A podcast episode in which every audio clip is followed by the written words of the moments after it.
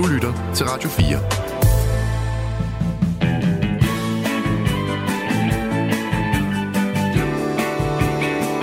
Velkommen til Only in America. Din værter er Frederik Dirks Gottlieb og Mirko Reimer Elster. Mirko? Mm. Tror du på familieforbandelser? Mm. Ja, når jeg kigger på min egen, så, så tror jeg, der kan være noget om, øh, om snakken. Hvorfor? Det har ikke været helt nemt, kan jeg høre. Jeg tror, at de fleste familier har det ikke helt nemt. Nej, det ved jeg, det er noget, vi har bondet lidt om i hvert fald. Øhm... Jeg vil ikke bytte med Kennedy-familien, hvis det er det, du vil ude på. Du lytter til Radio 4.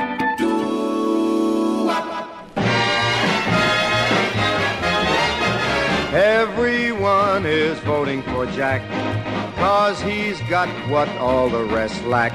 Den amerikanske Kennedy-familie er det tætteste på en kongefamilie i USA. De er desværre også en familie med besynderligt mange tragedier i deres familiehistorik. Two priests who were with President Kennedy say he is dead. Saoirse Kennedy Hill died on the family's Cape Cod compound. Michael Kennedy was skiing in Aspen and he hit a tree and died. NBC News has learned that a small plane being piloted by John F. Kennedy Jr. has been reported missing. John F. Kennedy var USA's 35. præsident og var med sin unge alder et symbol på forandring og håb i USA. Da han blev dræbt af skud den 22. november 1963, var hele USA i chok. But all we can do now is pray for him, and it's about all we can do. And the tire lost to the world is hardly believable. Den traumatiske hændelse har foreviget den tidligere præsident, der i dag står som en af de mest ikoniske politiske skikkelser nogensinde i USA. And if we cannot end now our differences, at least we can help make the world safe for diversity. Men John F. Kennedy var ikke den eneste i familien, som blev myrdet. Hans bror Robert F. Kennedy led nemlig næsten samme skæbne kun fem år senere i 1968, da han blev skudt i Los Angeles. Senator Kennedy has been shot. Is that possible? Is that possible? It could. Is it possible, ladies and gentlemen? It is possible. He has not only Senator Kennedy. Oh my God. Udover en karriere som justitsminister og senator i New York, nåede han at få hele 10 børn. Og nu har en af dem formået at træde ud af sin fars skygge.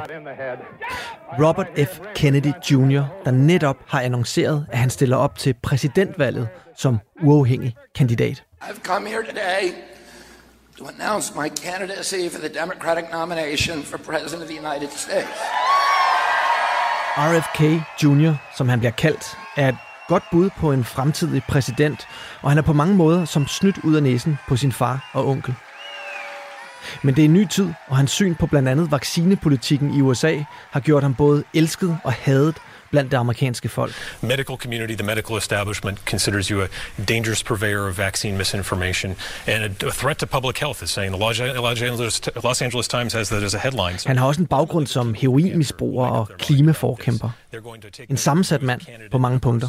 You know, I feel like I was born um, an addict. That I was born with like a, you know, an empty space inside of me. That I was, um, you know, an empty spiritual hole, and that uh, a lot of addicts feel that way. Vi forsøger i dag at samle det puslespil, der er Robert F. Kennedy Jr., en af tidens mest omdiskuterede politikere i USA. Vi dykker også ned i hans vilde familiehistorie og undersøger, hvorfor han blev betegnet som verdens første MAGA-demokrat. Velkommen til Only in America. Mirko, hvorfor er det så stor nyhed, at Robert F. Kennedy Jr. stiller op til præsidentvalget her som, som løsgænger?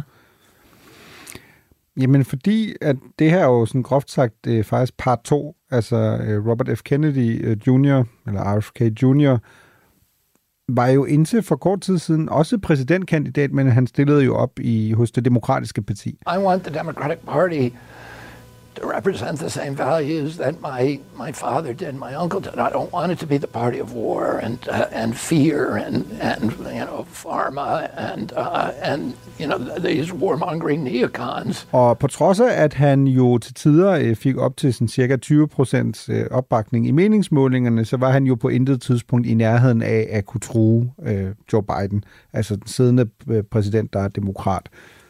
Og det har både noget at gøre med, at det er meget, meget svært øh, at slå en siddende præsident af, af pinden. Øh, den sidste demokrat, der kom relativt tæt på, er jo apropos ganske ironisk øh, Ted Kennedy, Mm.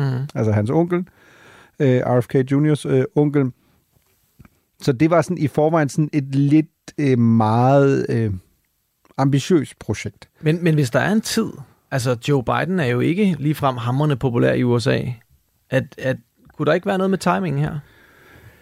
Der var jo i hvert fald noget, øh, det kan vi også vende tilbage til. Det er rigtigt, at hvis man selvfølgelig har set måling efter måling, hvor flertallet af demokratiske vælgere siger, at de vil faktisk hellere have en anden kandidat end Biden i 2024. Mm. Så kigger man jo på det og tænker, at der er en åbning potentielt. Det har jo bare vist sig, det vender vi tilbage til også, at det har jo vist sig, at Robert F. Kennedy Jr. er ikke den kandidat. Og noget af det har nok noget at gøre med hans alder. Han er 69, så jo, han er en vorhar, altså sammenlignet med, med Biden, øh, der, der er 80. Men han er jo stadig af en ældre øh, generation. Han har heller ikke nogen øh, politisk erfaring som sådan. Og så er det vigtigste jo, at han ligger politisk jo på mange punkter meget langt fra det demokratiske parti. Og det er der, vi er tilbage til os øh, delen i introen om MAGA-demokraten, at Robert F. Kennedy var jo, som, øh, som 538 allerede skrev øh, for mange måneder siden, som er et, et, et, et medie, der bruger data, øh, altså datajournalistik, der skrev de, jamen prøv at høre, han stiller jo op i det forkerte primærvalg i forhold til, hvem er han populær hos. Altså det primære, han er jo mere populær blandt republikanske vælgere end demokratiske. Og derfor er det interessant, fordi historien om, at han stillede op i det demokratiske primærvalg, var ligegyldigt. Altså, mm. der er ikke nogen tv-debatter. Øh, han kommer ikke til at kunne, sandsynligvis kunne, vil han ikke have været konkurrencedygtig mod Joe Biden. Men på et tidspunkt, hvor vi kommer til at gå ind i et valgår i 2024, hvor vi på nuværende tidspunkt har en situation, hvor Joe Biden og Donald Trump, Trump er jo stadig den mest sandsynlige øh, republikanske præsidentkandidat næste år, er endnu mere upopulær end Trump og Hillary Clinton var det i 2016. Mm-hmm. Er der jo, altså med andre ord, et pest- eller koleravalg, eller straight out of options, øh, som man sagde i 2016 om Hillary og Trump, er der en åbning til, at en kandidat, der er uafhængig, ikke kan vinde et valg. Altså, det er urealistisk. Det er ikke, fordi han er et godt bud som sådan på en kommende præsident, men han kan jo godt være spoileren for en af de to kandidater, fordi hvis han nu formår at trække, øh, hvad ved jeg, 3, 4, 5 procent øh, i de afgørende stater, som bliver afgjort med et par procentspoints forskel, så kan øh, RFK Jr. jo blive tungen på vægtskålen i forhold til, om Biden eller Trump øh, bliver præsident næste år. Og det er derfor, det er så stort. Det er fordi, han lige pludselig kan han få en betydning, mm. hvor han indtil videre var ubetydelig. Are we ready to win? Robert Kennedy Jr. today saying he's declaring his independence and urging voters to join him. American democracy should be more than just picking between two candidates anointed by shadowy institutions. Øh, han er jo en, man virkelig har lagt mærke til, øh, hvis man følger lidt med mm. i øh, jo, både politik, men måske i virkeligheden mere, hvis man følger med i populærkultur og lytter til mange podcasts og læser øh, magasiner og den slags, mm. ikke? fordi han er blevet en omdiskuteret personlighed, må man sige. Democratic presidential candidate Robert F. Kennedy Jr. is facing criticism for spreading false claims about COVID-19. He repeated a conspiracy theory that the virus was, quote, ethnically targeted against certain groups while sparing Jewish and Chinese people. Jamen, han fører jo valgkamp på en utraditionel måde. Forstået på den måde, at øh, han har jo ikke holdt mange vælgermøder øh, og været ude og ringe på dørklokker eller, eller andet. Han har heller ikke en særlig stor kampagnestab. Altså, han har cirka 50 mennesker ansat i alt. Øh, det er ikke et særligt stort, øh, storligt, øh, stort foretagende, på trods af, at han jo faktisk har, og det er jo også der, vi er tilbage til, at han jo kan vise sig at få en måske vigtig indflydelse på udfaldet af præsidentvalget næste år, har relativt god økonomisk opbakning, altså fra nogle især mere konservativt orienterede øh, donorer, der, der gerne vil smide nogle penge han er jo i øh, altså virkelig body-body med mange øh, sådan fremtrædende entreprenørtyper og mm. øh, tech-iværksættere. Og, altså, hvad enten de er på højrefløjen eller venstrefløjen i USA, så er han blevet en del af det her, sådan, kan man kalde det podcast-miljøet øh, i USA. Ja, det er han vel. Altså, han, han, han, det er jo derfor, han er også en spøjs type, fordi altså, for det første, øh, manden, hvis efternavn allerede siger, det demokratiske parti. Altså en Kennedy, han er ligesom en demokrat i, i USA. Sådan, sådan er det, der nu, øh, vender vi jo tilbage til, både bliver beskyldt af egne familiemedlemmer for at være en forræder, mm. og familiens sorte for, og potentielt være ham, der giver præsidentembedet til Trump, fordi han, hvis han nu trækker flere stemmer fra Biden end fra Trump. Og så samtidig en Kennedy, der som du også har sagt, altså er jo det tætteste, du kommer på en royal familie i, i USA som var uheldig royal familie. En uheldig royal familie, men som jo samtidig fører valgkamp på at være en outsider. Mm. Ikke? Og mod valgkamp, der er målrettet sådan, de magt, mod de magtfulde interesser, uanset om det er øh, medicinalindustrien, om det er medierne. Og det er jo sådan på papiret en ret sådan, stor ironi, at en Kennedy af alle vil ligesom vil påstå, at han er en, en del af, af sådan den politiske outsider øh, øh, kategori. Og så det næste i forhold til det der, altså apropos, hvem er det blandt andet, der har kastet sin støtte bag øh, RFK Jr., det er Jack Dorsey. Mm. Altså, ikke? Twitter. Twitter-stifteren. Ja, præcis. Altså, det er jo også vildt nok. Ikke? Den havde man måske heller ikke nødvendigt set øh, komme. Og som, du er jo sådan den mere øh, podcast-lyttende af os to.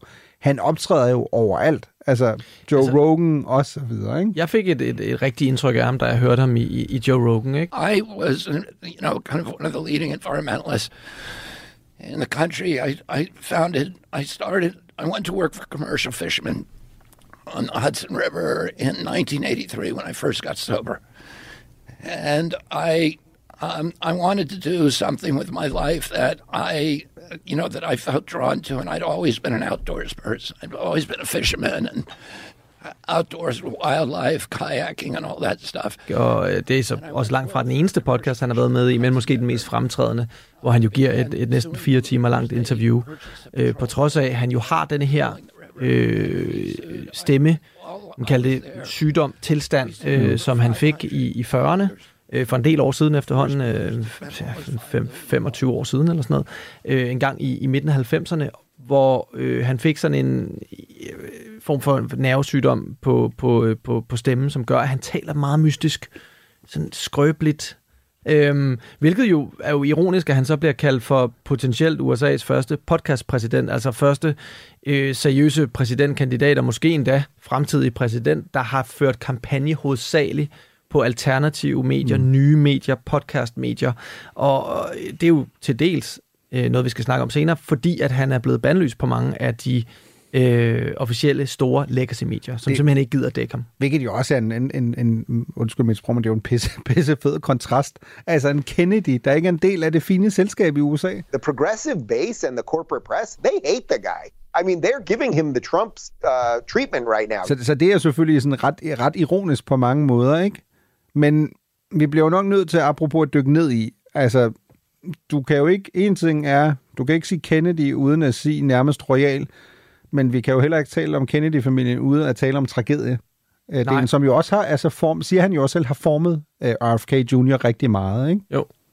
Jo, jo, og måske også derfor, at han er kendt i dag, er kendt for at dyrke konspirationsteorier, øh, hvad enten det handler om vacciner eller, eller alt muligt andet. Han mener jo blandt andet selv, at, øh, muligvis at FBI var involveret i, uh, i hans onkels uh, drab, og måske også hans egen fars drab, ikke? You're, you're, you're talking about your uncle who's assassinated, and you believe the intelligence agencies were part of that. What happens to you? Well, I gotta be careful. I mean, I'm aware of that, and I'm not, you know, I, I'm aware of the of that danger, and uh, you know, I don't live in fear of it, um, you know, at all. But I'm not stupid about it, and I take precautions. Men, men der kan vi jo... Ja, jeg tror, han, i, hvert fald, altså, i hvert fald CIA, ikke? fordi han siger jo selv, øh, også i det her store øh, portræt af The Atlantic, der siger han jo, at han er overbevist om, at øh, CIA står bag mordet, altså Central Intelligence ja. Agency, øhm, står bag mordet på både John F. Kennedy og, og på hans far, Robert. Robert. Og ja, øh, som, det, som det fremgår, det du lige siger, så var hans onkel jo øh, John F. Kennedy, selvfølgelig den meget, meget berømte øh, tidligere præsident i USA, den 35.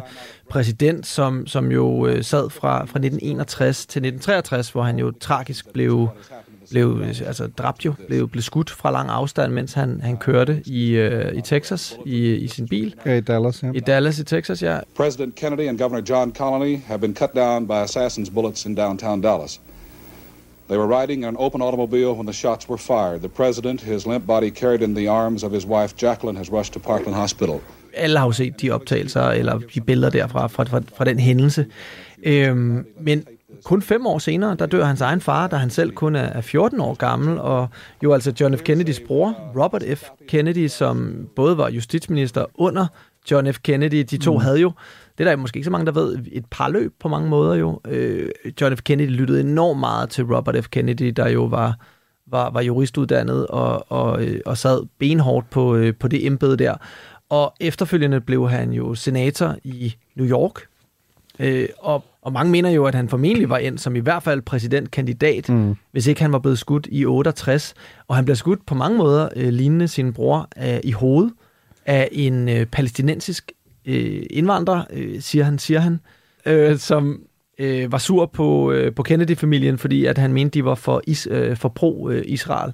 Og derfor så, øh, så skød han simpelthen øh, Robert F. Kennedy i, øh, på et hotel i Los Angeles øh, direkte i hovedet. Der var også adskillige andre her i, i det her, til det her selskab, der blev skudt. One speech that sets you off doesn't, doesn't deserve a terrible fate like that. No, I, I agree, and I sincerely regret the, my my actions for that. I was young, I was you know immature, I was wild. I I I really didn't have the the ability to sit back and reflect on it as just one speech, one perhaps one pandering speech to a you know a potential block of voters whom he was appealing to.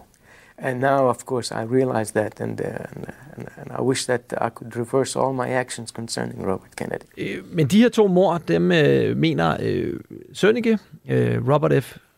Øh, Kennedy Jr., altså var øh, begået af staten selv. Og man kan sige, John F. Kennedy, mordet, er jo en af de mest kendte konspirationsteorier. Mm. Hvem slog ham ihjel? Var det virkelig Lee Harvey Oswald? Var han virkelig dygtig nok til at afføre et skud for så lang afstand, som rammer øh, en præsident øh, lige i hovedet? Det er meget tvivlsomt, og det er jo også en af de konspirationsteorier, som, som folk, der har studeret den, mener har noget kød på benene faktisk. Og måske er det ikke så mærkeligt at RFK Jr. er blevet en, en, en moderne øh, konspirationsteoretiker, øh, som folk på internettet elsker, når nu øh, hans familie er så øh, sovset ind i konspirationsteorier. Og måske i virkeligheden en af de allerførste rigtig store, kendte konspirationsteorier, det er jo nok mordet på John F. Kennedy. Mm. Og netop mordet på JFK har Christopher Lind og Brian Sauberg, vores kollegaer, i programmet Krimiland faktisk lavet en 28 øh, afsnits lang serie om og der dykker de ned i alle myterne og konspirationsteorierne omkring øh, netop mordet på JFK. Så det vil jeg opfordre til, at man går ind og lytter til efter programmet her. Så frem man synes, det er spændende. Øh, det er i hvert fald virkelig god radio. Lytter til Only in America på Radio 4. Det er jo svært, øh, hvis man sådan, øh, laver, laver sådan sin lægmands øh, lomme, sådan filosofiske psykoanalyse af øh, RFK Jr. i dag, og manden går rundt og siger, at han stoler ikke på autoriteter, øh, og andet. Ikke sådan at gå tilbage og tænke, det er måske ikke så overraskende, når du som 9-årig mister din onkel, og som 14-årig mister din far. De begge to bliver dræbt, mm. Øh, under det, der stadig er, er omdiskuteret, i hvert fald især i John F. Kennedy, som du siger, den, den dag i dag. Ja. Øhm, det kan man jo på en måde godt, øh, godt forstå. Det er selvfølgelig bare, der er vi jo tilbage til, det er stadig vildt, at en Kennedy, af alle, og i øvrigt en mand, der jo gerne vil være præsident i USA, går ud og siger, jeg er ikke autoritetstro, og jeg stoler ikke på myndigheder. I øvrigt mener jeg, at lad os nu lege med, at han bliver præsident. Kommer, kommer ikke til at ske. Men hvis han nu bliver præsident, så skal han stå i spidsen for den føderale regering, skal udnævne en direktør, mm. en chef for CIA, samme CIA, som han mener har myrdet hans far og hans onkel. Og han er jo ikke, han er jo ikke engang, altså det er også vigtigt i forhold til den... Det er jo helt vildt at tænke på, faktisk. Præcis. Og han er jo ikke engang, han er jo ikke sådan, at han siger, han er jo ikke den der form for konspirationsteoretiker på den del, hvor han siger, jeg har nogle spørgsmål, jeg synes, det er lidt, øh, tvivlsomt, at uh, lige, lige har vi Oswald, at han, at han kunne ramme, eller sådan noget. Han går jo rent ind. Han siger jo, og også i, i det her, den her store portrætartikel med The Atlantic, han siger, prøv at høre, det er uomtvisteligt, at CIA har dræbt dem begge to, og jeg som jurist vil uden problemer gå ind i en retssal og argumentere for det her. Mm. Det er, tror, det er trods alt en ret sådan, offensiv udmelding, at det er sådan, nærmest uden for enhver rimelig tvivl, så bare kom an. Ja, men der har jo også været snak om, om han i virkeligheden skal have beskyttelse. Mm. Og jeg ved ikke, om det er specifikt øh, CIA, man er bange for der, men han er jo en meget, meget, øh, jeg vil ikke kalde ham rapkæftet, fordi han er egentlig altid meget høflig og meget veltalende og stille og rolig, når han mm. snakker, men han fremfører nogle vilde argumenter nogle gange, ikke? Øhm, og, og gør sig uvenner med rigtig mange, har jo også gjort sig uvenner med, det vender vi tilbage til, med hele øh, medicinalindustrien i USA. Mm. Øhm, han har været klimaforkæmper øh, i mange år. Der gør du dig også uvenner med en masse folk, specielt sådan i erhvervslivet. Så han er ikke bange for at sige sin mening, og ja, det er jo fuldstændig absurd at forestille sig, hvis han skulle blive præsident, hvad hans forhold til CIA skulle, øh, skulle ende ud i. Jeg tror, hvis de skulle lave en, øh, sådan en status på Facebook, så vil der stå, it's complicated, øh, tror jeg, med, med, med de to. Det, det, det vil være mit bud. Øh, der, der vil være noget parterapi, øh, tror jeg. Men der er vi jo også tilbage, apropos, altså hele den der snak om konspirationsteoretikere der er jo en hård kerne, som du aldrig kommer til at overbevise om det ene eller det andet. Fordi uanset ja. hvad du lægger på bordet, så stoler de ikke på staten, eller de stoler ikke på, på information. Og det er jo også noget af det, der er sådan ret... Jo, og deres, ident, man kan sige, deres identitet er blevet den konspirationsteori, de køber ind på. Mm. Ikke?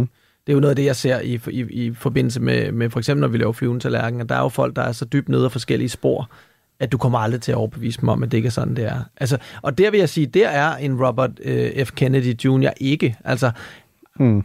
Alle de podcasts, jeg har lyttet til, og interviews, jeg har set med ham, der har han meget modtagelig over for modargumenter.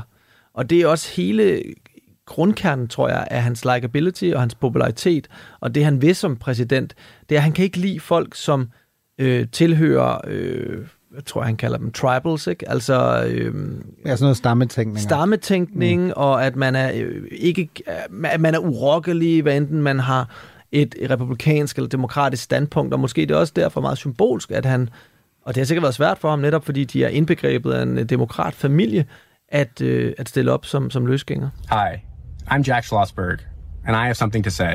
Overnight, President John F. Kennedy's grandson, Jack Schlossberg, speaking out in an Instagram video criticizing his controversial relative, presidential candidate Robert F. Kennedy Jr. He's trading in on Camelot, celebrity, conspiracy theories, and conflict for personal gain and fame. Schlossberg, the son of President Kennedy's daughter Caroline, endorsing Joe Biden for president and becoming the latest family member to distance themselves from Robert F. Kennedy Jr. Altså helt konkret har det jo blandt andet affødt den konsekvens, at efter han så meldte sit kandidatur, som, som uafhængig øh, kandidat, så gik nogle af, af Kennedy-familiens medlemmer gik jo, gik jo ud og, mm-hmm. og kom med en erklæring, øh, hvor, øh, og det var, hans, det var blandt andet hans søskende. De gik ud med en erklæring, hvor, hvor de sagde, at øh, men vores brors øh, Bobbys beslutning er at stille op som tredjepartiskandidat, og dermed jo mod Joe Biden. Der er vi jo tilbage til det der med en Kennedy, der lige pludselig stiller op mod en demokrat. Ja. Det lyder jo også en totalt, totalt bizart, ikke?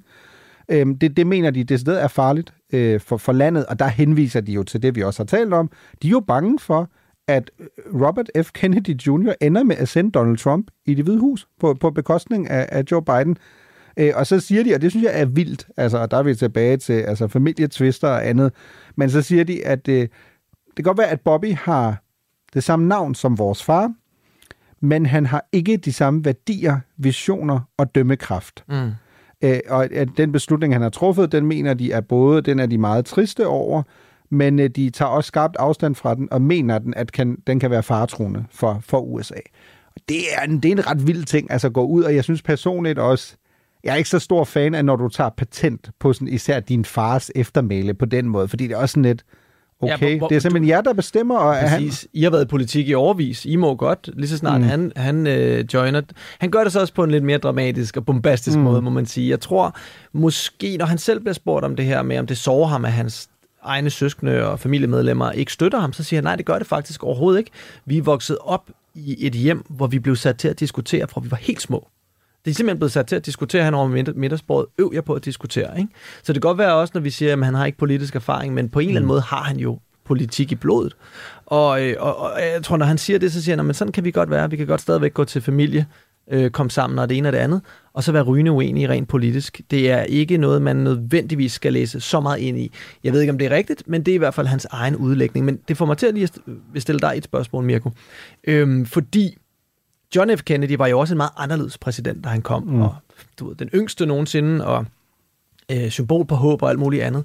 Altså,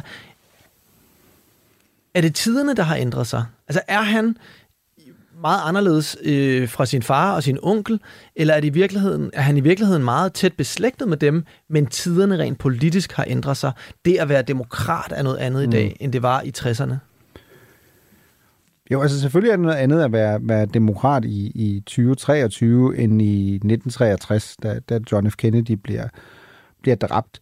Men nej, altså det, det synes jeg ikke. Altså det er jo meget interessant forstået på den måde, at øh, mens han stadig var øh, primærvalgs, stillet op til primærvalget hos demokraterne, så gjorde øh, RFK Jr. jo meget ud af, det stod også på hans hjemmeside, at han var en Kennedy-demokrat. Og der spiller han jo lige præcis på de to ting, som jo på mange måder er uforløseligt knyttet sammen i amerikansk politisk historie. Hvis du er en Kennedy, i hvert fald en kendt en af slags, så er du en demokrat. Men der var også en ironi i alt det her, fordi da han i sin tid annoncerede sit kandidatur, så gjorde han det i Boston. Det giver god mening, fordi Boston og Massachusetts på mange måder jo er epicentret og øh, hjemmestedet for Kennedy-klanens politiske magt. Men RFK Jr. har ikke boet i, i Boston i lang tid. Han bor i, han bor i LA. Mm. Ikke? Og der er vi også inde i noget, noget af det, der hele tiden har været sådan lidt det paradoxale ved det kandidatur, mens han stillede op hos demokraterne. Det kan godt være, at han på papiret er, han er en Kennedy. Øh, østkysten, vestkysten, de to kyster er sådan de to øh, magtcentre. På, på papiret er han øh, totalt ligesom, hvad kan man sige, forfædrene i, i Kennedy-familien. Han er en del af, af et, nærmest et form for aristokrati, øh, og selvfølgelig magteliten. Men det er han jo ikke i forhold til sin politiske holdning, og derfor, nej, han minder jo overhovedet ikke i forhold til om den linje, han ligger nu. Mm. Om hverken sin far øh, eller sin, sin onkel for den sags skyld. Men derfor vil jeg stadig mene, at, at jeg synes altid, det er sådan lidt grove løjer, når der er nogen i en familie, som er, du har været inde på det, stor Prøv at forestille dig, hvis du og jeg skulle stille op til et politisk embede, og så kom vores børn og vores koner og sagde... Den må jeg aldrig, må jeg aldrig stemme på. Det kunne godt ske. Det er, ja, det, det er faktisk rigtigt. Det kunne godt det er ske. ikke helt out of the question. Vi, vi kender dem. I kan ikke stole på dem. Det, tak, det, tak. Vi, vi, er bare, vi er ikke podcast presidents, vi er bare podcaster. Ja, præcis. Ja. Men det er mere for at sige, at han er jo, han er jo et andet sted, men tiderne er også nogle helt andre. He talks about how social media has played a massive role, but not necessarily social media because of what it is inherently, but but rather what it has turned into over the years. How it has prioritized virality and how the desire to market oneself or build one's brand has unfortunately led to uh, a small group of people on both sides of the political spectrum extreme ends of the political spectrum, essentially dominating the discourse while simultaneously silencing those who want to have a more nuanced discussion about current events and politics. Set med de lidt mere popkulturelle briller, og set øh, fra et perspektiv fra en, der lytter til mange podcasts osv., osv., orienterer mig sådan øh, mere i, i form af erhvervslivet og, og underholdningsindustrien, så virker det som om, at der er en krise på, øh, på venstrefløjen også. I, du ved, hvad vil det sige at være demokrat nu om dagen? Øhm, der er en stor splittelse omkring, øh, sådan rent værdimæssigt, øh, hele ytringsfrihedstingen, du mm. ved, skal man kunne sige hvad som helst, skal man slet ikke kunne sige noget. Det er jo blevet, pludselig blevet venstrefløjens ting at censurere, hvor det var jo noget, der klassisk set var noget, de, man gjorde i de konservative kredse, ikke? Uh, vi skal ikke se øh, voldelig tv eller spille computerspil, så bliver vi alle sammen psykopater, ikke? Og mm. i dag, der har du en anden censur kørende over på, på, på venstrefløjen, når man mener, nogen måske ytrer noget, som kan gøre visse minoriteter kede af det, eller hvad det nu kan være. Øh, jeg føler på en eller anden måde, at det er, altså demokraterne er i en ekstremt stor sådan identitetskrise i forhold til, hvem de egentlig er, og at folk, som jo selv vil kalde sig selv for venstreorienterede, øh, Joe Rogan igen, mm. bare for at bruge ham igen, som jo er jo et, et kæmpe navn i USA, øh, Robert F. Kennedy øh, Jr. selv vil jo også selv sige, at han er venstreorienteret, han er demokrat. Øh, jeg ved ikke, om man vil sige efter mm. den her annoncering, men det er i hvert fald, men andre folk vil ikke ligesom kigge på dem med de briller. Øhm, forstår du, hvad jeg prøver at sige? Ja, men jeg forstår det er, som, der er sket et eller andet skred på, på den front. der er jo i hvert fald noget, det skulle være sådan et, øh, med et glimt i øjet, så er der jo noget af det, der er, er rigtigt, og en, jeg synes jeg, en meget stor grad af, af sandhed i, så at det er Donald Trump jo den lim, der holder sammen på det demokratiske parti.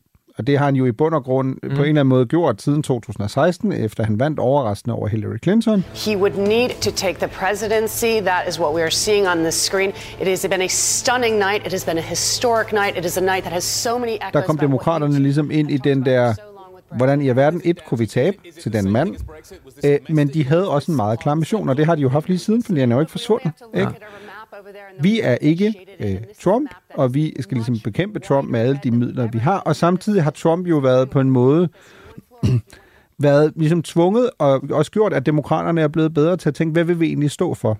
Ikke? Nogle af tingene er jo faldet ned i deres turban, fordi de er blevet tvunget til at forholde sig det, til det. Abort, øh, for eksempel, har jo været et emne, de bliver nødt til at forholde sig til nu. Okay, vi får en højesteretsafgørelse, den øh, ændrer ligesom rammerne for, øh, hvad for en ret en kvinde har mm. i USA. Identitet. Hvad for et land vil vi være? Ikke?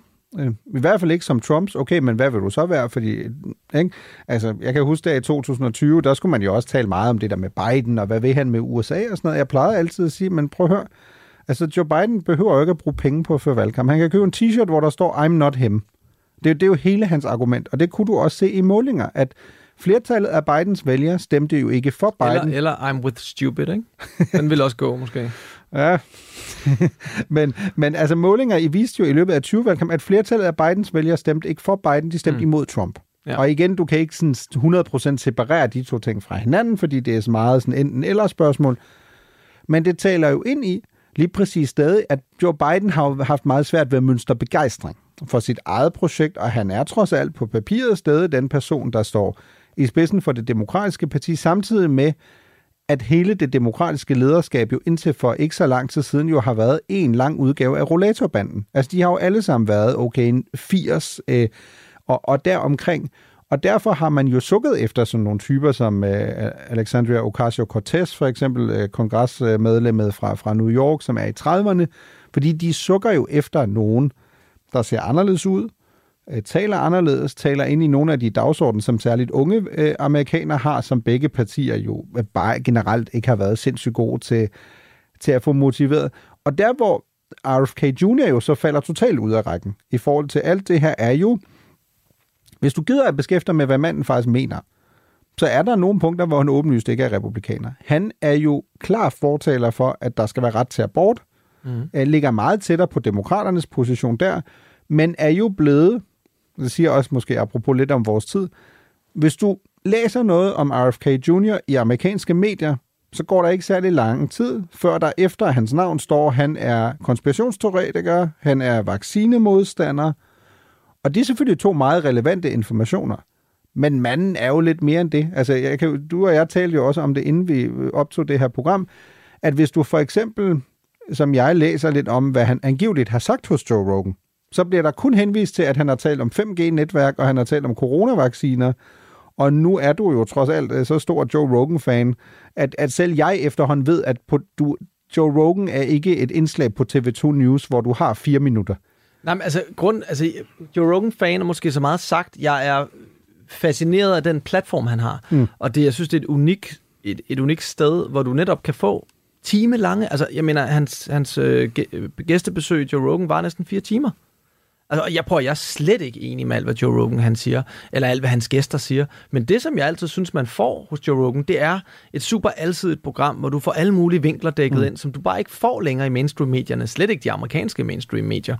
Øhm, hvilket jeg tror, mange amerikanere er enige i, hvorfor de altså, lytter mere til Joe Rogan nu, end de mm. gør til de traditionelle medier. Men nej, han taler jo om alle mulige emner, da han er på besøg hos Joe Rogan. Men det er klart, noget af det, som bliver den store historie, det er, at han jo udfordrer en, en læge til en debat om øh, medicinindustrien, om, øh, om vacciner, om hvorvidt de kan skabe autisme hos børn. Han har en masse påstande, når det kommer til, øh, til, til, til vacciner og, og, og medicinalindustrien generelt. We changed those rules, and FDA allowed um, the pharmaceutical companies to advertise, and they not only now have a platform from which they can tell everybody you're sick, you need this, you need that.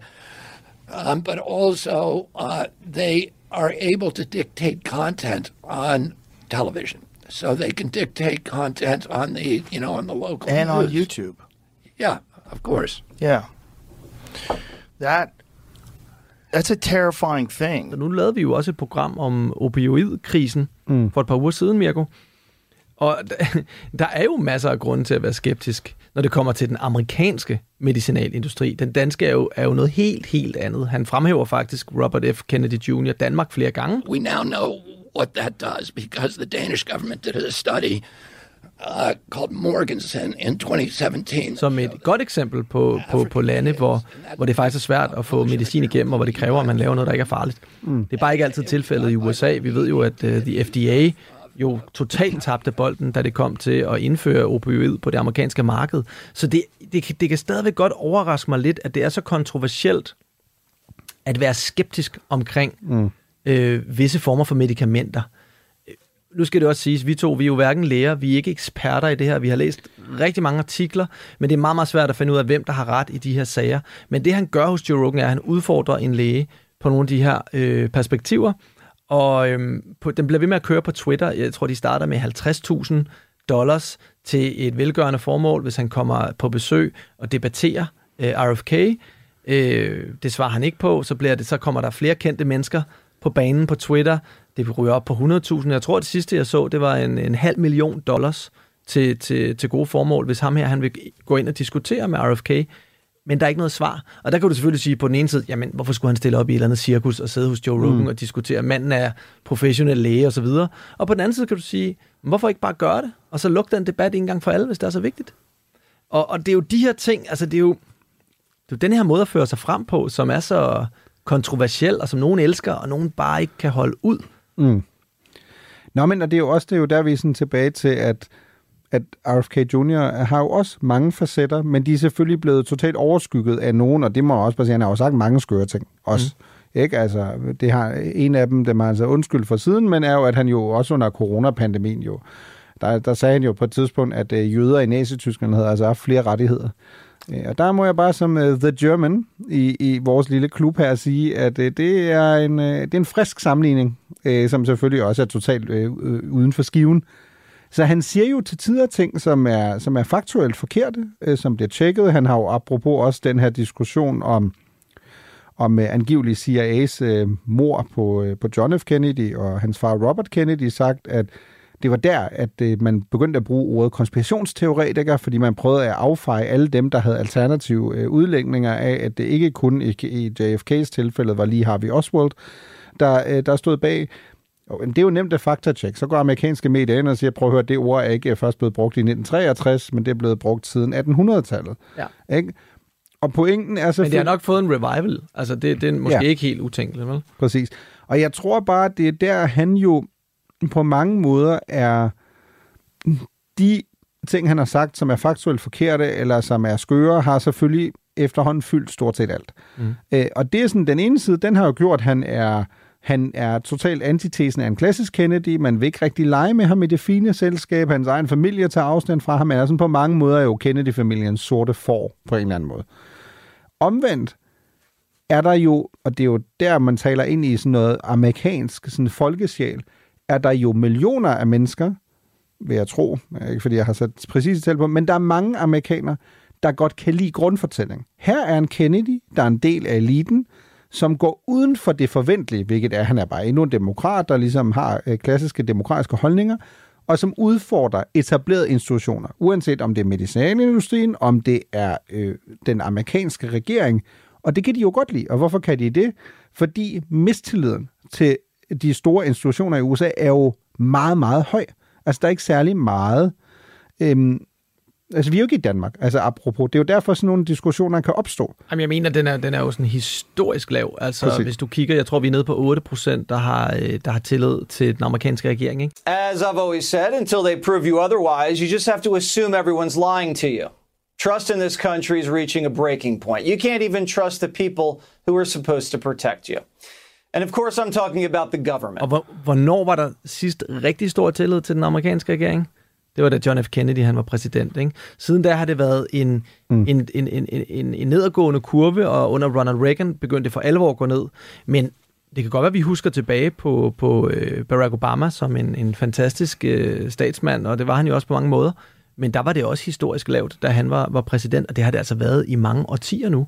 Øh, det gik lidt op omkring Bill Clinton i starten, ikke? Men, men der er virkelig, altså jeg tror, der er flere folk, der har, øh, hvilket jo står i skarp kontrast til, hvor mange amerikanere, der tror på konspirationsteorier. Ikke? Mm. What would I have done? Yeah. I would have done a legitimate, a legitimate investigation to find out what exactly happened on 9-11. How did they know who did this so quickly like they did Lee Harvey Oswald? How quick they knew Lee Harvey Oswald we killed because, Kennedy. Because the people who did it were identified and we knew who they were. Well, then why couldn't we have stopped them beforehand if they were identified and we knew who it they were? It was a failure of intelligence. Everyone's accepted No, it that. wasn't. We knew before with Condoleezza Rice's memo on August 6th when it stated right in the memo bin Laden to steal planes and run them into buildings. And more stuff is coming out now also how much the Bush administration ignored the intelligence. It was almost like they ignored it because they wanted it to happen. Oh, come off it, Jesse. No, not oh, come off it. Every, wait a minute. Every war fought. Som jo også, altså vi må jo også igen bare sige, vi, vi lever jo i en tid nu, hvor at hvis du, hvis du vil dyrke den del, mm-hmm. altså så er internettet jo en guldgruppe. det for, altså, fordi for det første kan du mødes med alle de mennesker, mm. som du måske før i tiden ikke kendte, eller der var fire mennesker på den lokale pop, hvor du lige kunne mødes, og så kunne I diskutere et eller andet, en holdning, I havde til noget. Men der kunne andre også lidt høre jer, og i øvrigt, øh, og hvis du vil læse lidt mere ned i det der kaninhul, du var faldet i, så kunne du lige gå på biblioteket, øh, hvor de måske ikke engang havde de bøger. Og nu er det jo bare bum. Altså, hvis du vil bruge en aften på at dykke ned i, hvem der egentlig i virkeligheden har dræbt JFK, Mm. så er det jo bare at gå ind på YouTube og, og så videre. Det er jo det, jeg prøver. Og så kommer han jo lige på bagkant af en coronaepidemi, Præcis. ikke? hvor han sag, en sag, som han har talt for i mere end 20 år, øh, eller næsten 20 år, pludselig bliver den varmeste kartoffel i hele USA. Ikke? Og det er jo selvfølgelig også derfor, han finder et øh, broderskab med Joe Rogan. Joe Rogan har jo aldrig sagt, at han er imod vacciner, men har ikke lavet sig vaccinere, hvilket jo provokerede ekstremt mange amerikanere. Men når du går ind og kigger på tallene, ikke? en ud af fire amerikanere øh, tror ikke på, øh, på, på at- lade sig vaccinere af, mod Mm. coronavirus. Ikke? Og 22 procent af alle amerikanere mener, at der er mere til konspir- di- diverse konspirationsteorier, end hvad man lige først tror. Ikke? Så vi har nogle amerikanere, der på, af en eller anden grund er Måske fordi de tror så lidt på deres egen regering, og i øvrigt tror så lidt på deres øh, øh, altså mainstream-medier, Mm. er så klar til at tro på et eller andet andet. Ikke? Og det, det repræsenterer han jo på, på fineste vis. Nå, men plus nu tager jeg lige sådan... Altså nu, fineste vis i den forstand, at han lever op til den Ja, stereotyp. Nå, men igen, altså nu, nu tager jeg lige sølvpapirshatten på. Øhm, det, det har jeg gjort en gang før. Det gjorde Jamen, jeg har også en liggende. Jeg har altid lige en liggende. Ja, det ved jeg. Det, på. det kommer ikke bag på mig. Men, øh, men øh, jeg, jeg tror, jeg har en gang faktisk haft en sølvpapirshat på, da jeg lavede tv. Jeg var med i Godmorgen Danmark, og vi skulle tale om QAnon. Og du, du kommer ikke til at tro, hvad der faktisk skete. Forbindelsen røg faktisk i det øjeblik, jeg tog den på. Jamen selvfølgelig kan det. Ja, ja. Det, det, var, det var ret next level. Um, ja, det går nok stærkt. men, øh, men, men pointen er jo bare, man kan jo godt forstå det. Altså, fordi for det første har USA jo en meget lang historisk tradition for, at du er grundlæggende meget skeptisk overfor autoriteter og især politisk magt. Altså, jeg mener, USA bliver grundlagt ved, at man apropos laver et opgør mod den britiske konge, ikke? og gerne vil være selvstændig. Men, men det er jo bare, hvis du bare går altså, tilbage til apropos øh, John F. Kennedy, altså bliver valgt i 61, det unge håb, nu får vi ligesom den unge, energiske leder, øh, som kommer med sin retorik om håb og optimisme, lærer af sin første fejltagelse i forhold til Svinebugtsaffæren og så videre, redder verden fra, fra et, potentielt en atomkrig og så videre, og så bum, så bliver han skudt. Mm. Ja, ikke? Så bliver han dræbt, øh, dræbt to år. Så er du sådan langt om længe, prøver du at genopbygge den tillid, der er, og komme over det, det chok, det er for amerikanerne. Så kommer Bobby Kennedy, så bliver han skudt. Mm. Martin Luther King Jr. er blevet skudt, Mm. apropos også, og, og, og blevet dræbt. Ikke? Så du har jo de her 60'er i USA, hvor du både på den ene side har et enormt fremskridt i forhold til borgerrettighedsbevægelsen osv., og samtidig bliver mange af de ledende figurer i det politiske liv, de bliver, de bliver myrdet. Og så tænker du endelig, at du måske kommer videre. Så kommer Watergate-affæren. I have never been a quitter. To leave office before my term is completed is abhorrent to every instinct in my body. som i bund og grund bare viser amerikanerne, prøv at høre, vores præsident Nixon, der er gået rundt og har snakket, I'm not a crook. Jo, det var han. Ikke? Og du kan faktisk inden da, der kan du allerede tage Vietnamkrigen ind, ikke? som er et af de største slag til øh, den amerikanske regerings troværdighed. Ja. Så du har både hele den fortælling, som jo har, som du også var inde på, har været grobunden for, at den her tillid generelt falder enormt meget, og aldrig nogensinde siden er kommet i nærheden af, hvor den var, mm. før de her episoder. Og så apropos, altså det, din, øh, dit øh, ballgame, vi befinder os i en tidsalder, hvor da vi voksede op, fik man at vide, hvis man troede på UFO'er, så var man sådan totalt tosset. Vi er nu vel et sted, øh, sådan, hvor alle er ligesom enige om, der er noget. So there has been activity by by alien or non non-human technology and or beings that has caused harm to humans. Uh, I can't get into the specifics in a, an open environment, but at least the activity that I personally witnessed, and I have to be very careful here because you don't, you know, they tell you never to acknowledge tradecraft, right? So, what I personally witnessed myself and my wife was very disturbing. Amerikanske regering har indrømmet, at der er massevis af ting, vi ikke aner, hvad er. Mm. Og nu er man nærmest konspirationsteoretiker, hvis man ikke tror på den forklaring. Altså, mm. den der diskussion er jo vendt helt på hovedet. Og sådan nogle ting er jo med til, at der sidder amerikanere og siger, øh, undskyld. Ja. Hvorfor skal jeg tro på de der mennesker, de har sagt i 50 år til os, at alt det der, vi tror med, at der er noget uden for vores planet og sådan noget, det er bare kuk-kuk-agtigt, ikke? Jo. Men generelt er information jo bare blevet så enormt svær at verificere. Mm. Den er svær at verificere, når det kommer til legacy-medierne. Den er svær at verificere, når det kommer til, hvad ved jeg, folk på Reddit. Nogle gange støder du på folk på Reddit, den her, det her chatforum-app, som er vanvittigt begavet. Ikke? Der kan sidde en, en universitetsprofessor derhjemme og skrive på Reddit, og der kan sidde en gut derhjemme, der kun har læst skørt sludder på diverse konspirations øh, hjemmesider. Ikke? Det er meget, meget svært at verificere viden nu om dagen. Ikke? Men, men Mirko, vi er jo nødt til også at vende det faktum, at det er jo faktisk ikke kun hans, øh, altså RFK Juniors far og onkel, som omkommer på tragisk vis. Ja. Hele den her familie, nu har vi jo nævnt det flere gange, så vi er jo også nødt til lige at forklare, hvor, hvor den antagelse kommer fra. Den familie er jo sølet ind i øh, dårlig held, kan man sige. Ja, eller både fantastisk held, fordi de jo, det er jo en meget, meget rig familie, der, der klarer sig godt, og folk har høje poster og det ene og det andet. Men gennemsnitslevealderen i Kennedy-familien, den kan ikke være ret høj. Nej, det, er faktisk, det burde vi faktisk nærmest have undersøgt. Altså, hvor mange, hvad er gennemsnitsalderen? Fordi det er jo... Kennedy-familien er vel sådan det tætteste på, hvor man sådan ligesom tænker, okay, hvis der er en familie, der har en forbandelse, så må det være dem. Altså, mm. fordi det er... Øhm, altså jo, helt, helt vildt. Man taler jo også i USA, der er jo, simpelthen, der er jo et udtryk for det her, som hedder The Kennedy Curse. The Kennedy family has suffered numerous tragedies. They include Rosemary Kennedy's failed lobotomy, the assassinations of brothers John F. Kennedy and Robert F. Kennedy, the controversial Chappaquiddick incident, and four aeroplane crashes. Joseph P. Kennedy Jr., Kathleen Kennedy Cavendish, Edward M. Kennedy, and John F. Kennedy Jr., with all but Edward Kennedy's being fatal. Det starter jo allerede i 1944 under 2. verdenskrig med Mm. Joseph P. Kennedy Jr., som er øh, bror til øh, John F. Kennedy, som, som, øh, som dør i et uheld øh, i England, da han, han styrter ned under 2. verdenskrig. Jo, og så går det jo bare, altså det er jo også det, det er jo totalt uhyggeligt, altså sådan totalt nærmest også sådan lidt uh, bizart jo. Og, altså, sådan tænker jo så øh, samme år, øh, der, der dør den næste jo, ikke? William jo. Cavendish, øh, som jo er, er faktisk lige er blevet gift med, med Kathleen Kennedy. Øh, han bliver jo så skudt øh, under 2. verdenskrig af, af, af, af en tysk, uh, tysk sniper, øh, og så går der jo faktisk kun fire år, så bliver, så bliver Kathleen Kennedy, hun dør i en, en flyulykke i Frankrig. Jamen, det er helt vildt, ikke? Og, altså, jeg, jeg, jeg, hvis, vi skal, hvis vi skal opremse dem alle sammen, så bliver det et meget, meget langt program, det her. Det kunne vi lave et helt program Mm. om. Men det fortsætter bare, og det fortsætter bare, og det er de mystiske mød, øh, måder, som folk dør på. Ja, og der er også det der med, at, at især det der med flyet er sådan... Det er jo tæt på, at lige noget, der kunne være en forbandelse, ikke? Altså, fordi, øh, som du også siger, så har vi de her to berømte, mest berømte, øh, selvfølgelig, som vi har talt om med JFK 63 og, og- Bobby Kennedy i, I, I 68, så er der en Kennedy, David A. Kennedy, der dør i 84 øh, på grund af en overdosis. Du har også en, en skiulykke. Ja, præcis, i 97. Øh, præcis. Michael Kennedy, ikke? Og så i 99, altså bum, så, så simpelthen John F. Kennedy Jr., altså dør i en, en flyulykke, ikke? Jo. Øhm, Jo, det er også det vildeste. Ja.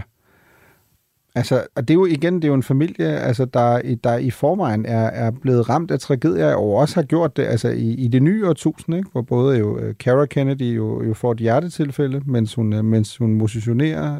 Uh, ikke? Uh, Mary Richardson Kennedy uh, dør i ja, det er 2012, ikke? Uh, hvor hun begår selvmord, som jo også, uh, også er, er dybt tragisk. Uh, altså, der har bare været... Jackie Kennedy. Ja, apropos. Som ikke engang er på, på de her lister, fordi hun jo så er, er giftet ind i familien, ikke? Mm. Men, men det, er, det er vildt. Øh, det er vildt, hvad de har skulle, skulle gå igennem. Du lytter til Only in America på Radio 4. Nå, Mirko, men altså, øh, nu må vi lige lade, lade fortiden ligge. Øh, lige nu er det jo Robert F. Kennedy Jr., der potentielt kan være fremtiden. Øh, meget ud af det blå egentlig, øh, altså meget noget, der er sket herinde for de sidste par år. Manden har jo haft en, en fuld karriere på arbejdsmarkedet. Han har øh, lavet klimaforkæmper. Altså han er jo en af, en af grundene til, at øh, Hudson-floden øh, i USA er, er, er så ren, som den er. We sued over 500 polluters. We forced polluters to spend almost $5 billion on remediation of the Hudson. And today, you know, partially as a result of our work, the Hudson is now the richest waterway in the North Atlantic. It produces more biomass per gallon, more pounds of fish per acre than any other waterway in the Atlantic Ocean north of the equator. The miraculous resurrection. And when, when I first started working on the Hudson, it caught fire. It was dead. It was dead water, zero dissolved oxygen for 20 miles north of New York City, 20 miles south of Albany. No life in it. og har jo virkelig beskæftiget sig meget med det her i, i, sit, øh, i sit job som, som, øh, som advokat, og det var jo også der, hvor han stødte på alle mulige sager om netop øh, k- kviksølvforgiftning, som har været en af hans store sager Mm. i forbindelse med vacciner, som øh, indeholder kviksølv, hvor han jo mener, at at der er et øh, noget her, der kan være potentielt farligt for, for børn og for gravide kvinder osv. osv. Og det får ham jo også til at skrive i bestsellerbogen øh, The Real Dr. Fauci. Dr. Fauci, som jo var USA's Mm. Søren Brostrøm, øh, til en lidt anden, med en lidt anden succesrate end Søren Brostrøm, i hvert fald sådan rent popularitetsmæssigt. Han var ikke særlig øh, elsket i USA. Ja, Brostrøm var ikke lige så kontroversiel i, i Danmark, som, som Fauci er i, øh, er i, i USA. Nej, men præcis det var hans store øh, gennembrud der i, i 2021, ikke? altså Real Anthony Fauci. Øh, og apropos hele undertitlen siger jo allerede alt det, det vi også har talt om, ikke? Bill Gates, Big Pharma and the Global War on Democracy and Public Health, men som jo efter sine har solgt mere end en million øh, eksemplarer. Øh, ganske, ganske betragteligt, men jo som også præcis var øh, noget, der jo ikke fik meget opmærksomhed i den klassiske presse, fordi man ligesom beskyldte bogen for jo at, at komme med misinformationer og, ja. Og konspirations øh, teorier. Og det, igen, han er jo så meget, et, det, det der sådan er fascinerende, han er et historisk navn, men et produkt af tiden. Mm.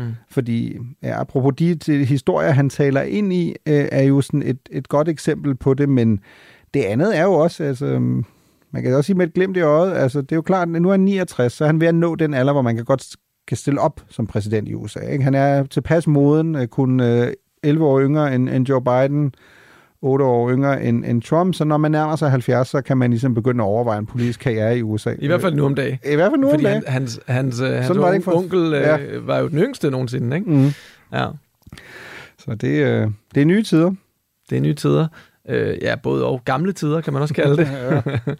ja, det bliver spændende at se, hvad han, hvad han kan... øh, han kan bedrive. Øh, Det, det er vel en gammel vin på en konspiratorisk ny flaske, men, jeg. men kan vi ikke godt være sådan rimelig sikre i vores sag? Og igen, det er jo heller ikke, fordi der var mange, der troede, at Trump ville bli- blive præsident tilbage i 16, men kan vi ikke godt være rimelig sikre på, at han ikke bliver præsident? Og i så fald, kan det her være et plantet frø til en mere seriøs præsidentkampagne om, ja, hvad bliver det så, fem år?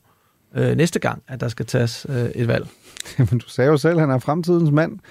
Øh, Og det, det er han jo på den måde. Altså, han vil jo stadig kun være kun i situationen som være 74 øh, næste gang, der er valg i, i 2028.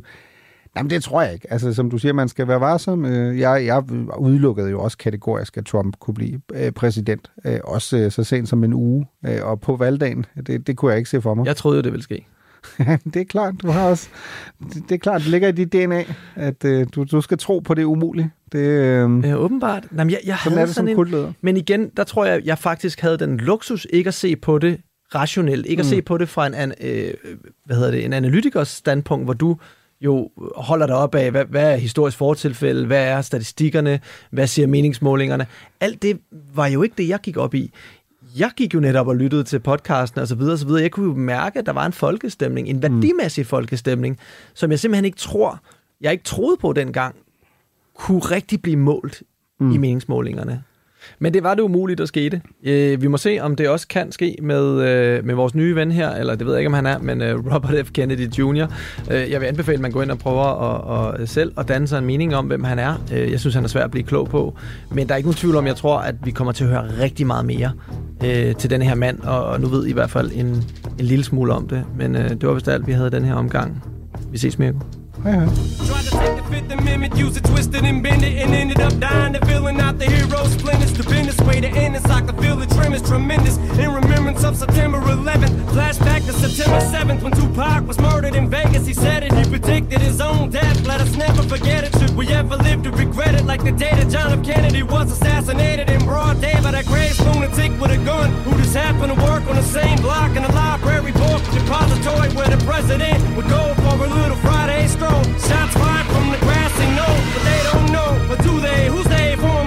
'em? Touche, we're all vulnerable and it's spooky. This is about as kooky as I've ever felt now. Countdown to nuclear meltdown. Seven, six, five, four, three, two, one. You can run, you can do what you want to, but you know you ain't gonna do nothing.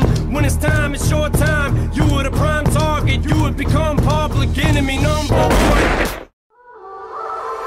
En præsident. We choose to go to the moon, not because they are easy, but because they are hard. To skud. Og 60 års konspirationer.